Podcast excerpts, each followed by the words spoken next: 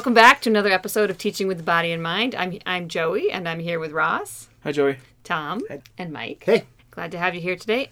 So I was uh, thinking about the conversation we had around hiding behavior, and one of the things that kept coming up in that conversation that has come up in many of our conversations before was this idea of trust and how trust is this essential part of a relationship that a child has with another child, with a teacher, with a with a parent, and that it drives all, um, so many of these behaviors that we that we talk about. And um, and I was thinking about this the skill of learning to trust, the skill of being able to trust as a pretty vital skill in life for your for any relationship you're going to have, and important socio socio emotional skill that that we want all humans to develop. And I was thinking about how in the early years, because we've been talking about peekaboo and all those kinds of things, how very closely tied building trust is to one's experiences related to their body. And so to me, it just it it jumped out to me as an example of what we talk about all the time in teaching with the body and mind is that the experiences that a child has within their body are going to ha- have ripple effects to other areas of their life. And so I feel like we talk about it, but I feel like sometimes it gets kind of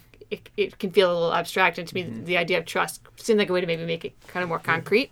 And I was and so you guys can agree agree or disagree but i was um, thinking especially with very young children thinking about babies you learn to trust because you cry someone comes and feeds you. Someone comes and changes your diaper. Someone gets you you know up off your stomach when you're tired and you need to roll Right. over or whatever these things might be. But even as you get older i oh i'm a preschooler and just getting my coat on is just wearing me out. Oh you're going to help me. Or or you said you were going to bring me uh, more crackers. You did or And you did. you, did or you didn't. yeah. um, just so many ways that we learn to trust are related to our physical our physical needs and our physical Mm-hmm. experience.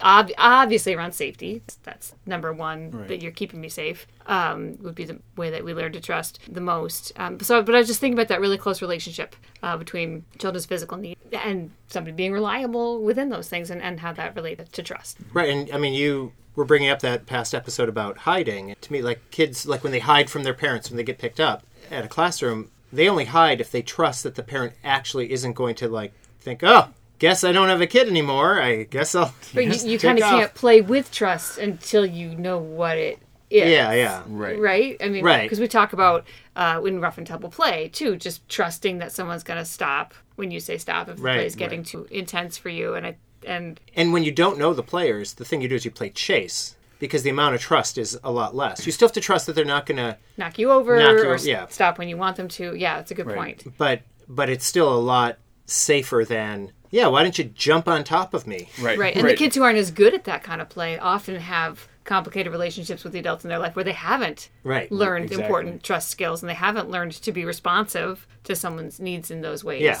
That applications then for their for their social I think that's also the part that it, going from this reflexive to more conscious interaction that we realize that as humans we are social. We we do rely on these relationships for early survival, and then that now these rather than just oh you're gonna feed me, you're gonna change me, you're gonna make me comfortable, warm, that you start to have this emotional and social to it where you're like hey I care about you, I'm having feelings of you know safety and and love and hmm. positivity, or maybe not, maybe it's this uncertainty, instability, and I think there's that you know that again as we as referred to the book in previous episodes where it's the body it's the that's the vehicle for early so you need to feel and see and you need to use those senses to to make sense of it. It's not just So a- trust is going to first come from those physical needs. exactly. And, and the more the secure that attachment is, is the more i can trust that you're going to be here. And uh, right now just had this flash of like well maybe that's why we need to have paid you know uh, parent leave for at least a year to really secure those attachments. Right. Maybe we'll have less going on. There is evidence of that. That's a whole nother podcast. Yeah, yeah. But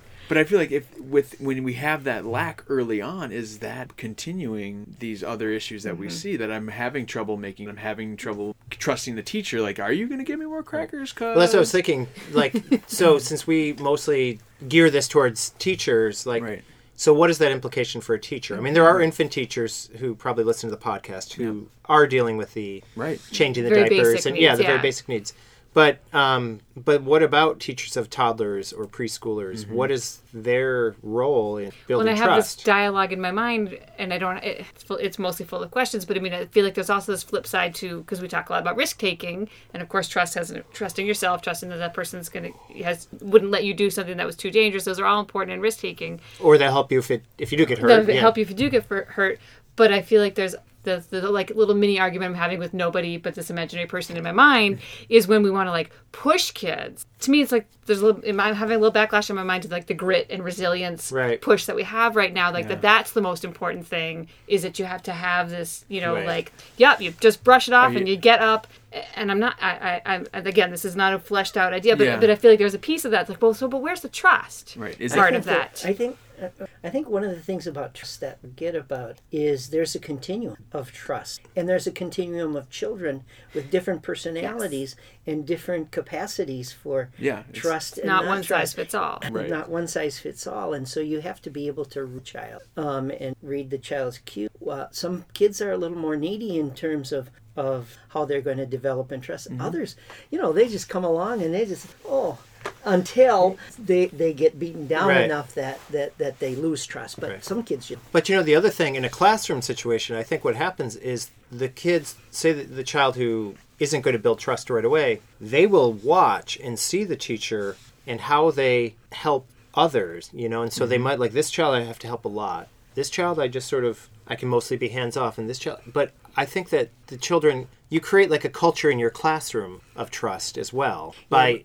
Yeah. meeting each individual need. You're not trying to do the same thing Right. each. I don't think it's I don't think it's the teacher's job alone to create that because I'm thinking about this one little girl who was coming into my classroom and she was having a really hard time adjusting to the classroom and feeling like this was an okay place and mm-hmm. a girl up and, mm. and took her hand and that was that was all that was needed to it wasn't just the teacher but mm-hmm. that there was the opportunity for the kids to help build oh, that Oh, yeah. trusting community Absolutely. Right. Mm-hmm. I think that I, I guess I don't want to totally derail the teacher aspect of it, but I think, as you said, we have a lot of teachers that listen. But what about parents then? Yeah. In this role, because they're in a, I, I would have to imagine that they're the biggest trust makers and breakers Yeah, yeah. for the children because we as the teachers have that role but we're not setting it but sometimes we are if you're starting the- infant care right away But I a family, yeah, but still the family, the parents or whoever's, Right. you know, the family members that are with that child, they're going to be there. Like we do tend in a center switch classrooms,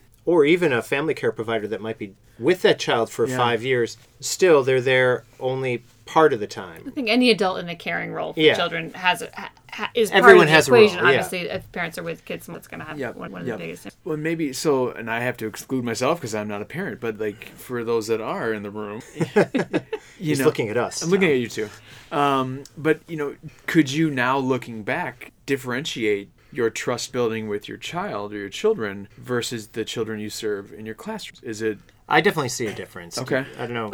So I actually, since And I you got grandchildren, since too, I you've have got- grandchildren, Yeah. I can really see a difference. okay? Because um, what I see, uh, parents, a lot of grandparents, is always telling the kid what to do, when to do it, how to do it. Right. And for me, it was really important to step back and just watch and trust the grandkids to be Right. able to to, to work out some of their differences, uh, to play together. Um, we were just playing on a mound of snow, and these kids, were, these my grandkids, were rolling on top of each other, jumping across the crevasses. It was, it was, it was. Yeah. But that's because I wasn't telling them what to do. Yeah. Well, now, they- now they- you're making me think there's a point in the in the development of trust where a child does also have to learn to trust themselves. I mean, obviously, I, first Right. first the adult Yeah. has Right. to take care of all of my needs, Right. and then at some point you have to learn what you can and can't do for yourself and to and to have that self trust and so i guess to argue with myself some more the, the flip side of that grit thing that i was just talking about is if you're telling a child not to trust themselves then you are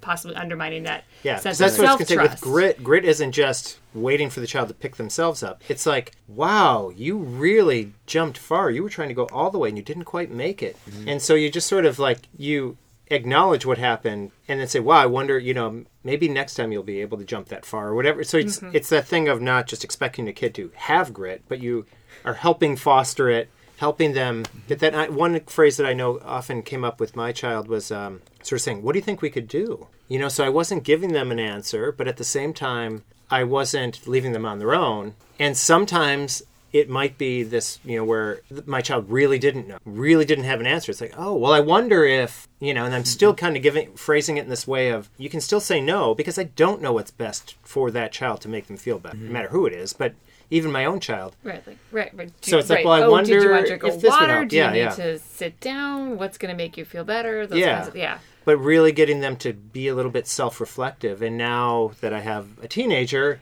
i really do see that though you know when they're starting to ask questions about sex and dating and all that they kind of like you know i've been thinking like i'm not sure you know like they come up mm-hmm. to me with the sort of same questions and not Right. saying and not Tell ask me all the answers. yeah tell me the me answers what but tell do. me Yeah. you know, because then my answer is usually, "Wow, what do you think you could do?"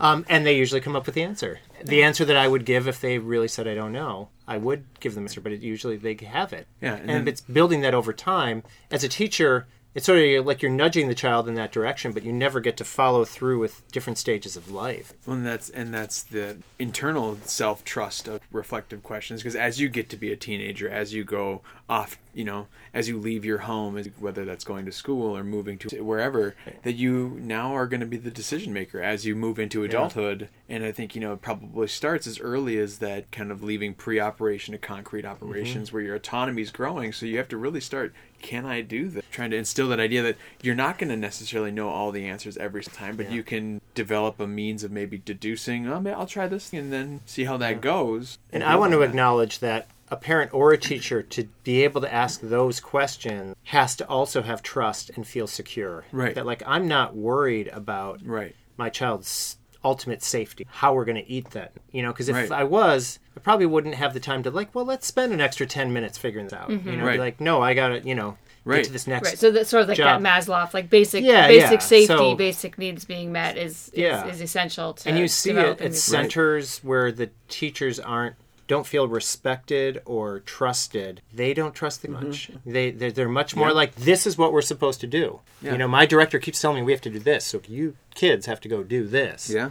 um, and when it the teachers are trusted with you know what's going to work what makes sense for your classroom with your teaching style and the kids you have and the more trust there is in that the more likely interest and i could i could Or say that trusting can all yourself tie, as a teacher. yeah and you can tie that all back to the body because it feels very uncomfortable as an adult to not be trusted right that worry that you have about getting in trouble and that you know that kind of tightness that you have if Right. you think someone's watching you and doesn't trust you that Yeah. will also affect right how you so. Yeah, it's not just a running conversation in your brain; it's a visceral, physical Right. Mm-hmm. response Right. of like, I'm gonna throw up because right right because like you said feelings Yeah, they're called feelings because you feel them in your body right is We're just, I'm just going to quote Joey from now on. Well, th- it's sort of a thought exercise, but I appreciate you guys uh, going down the going down the path with me. Um, just sort of, it's all it all ties together and all ties back to experience in the body. So thanks so much for talking about trust, and uh, talk to you guys next time. Yep, thanks. thanks, Joey.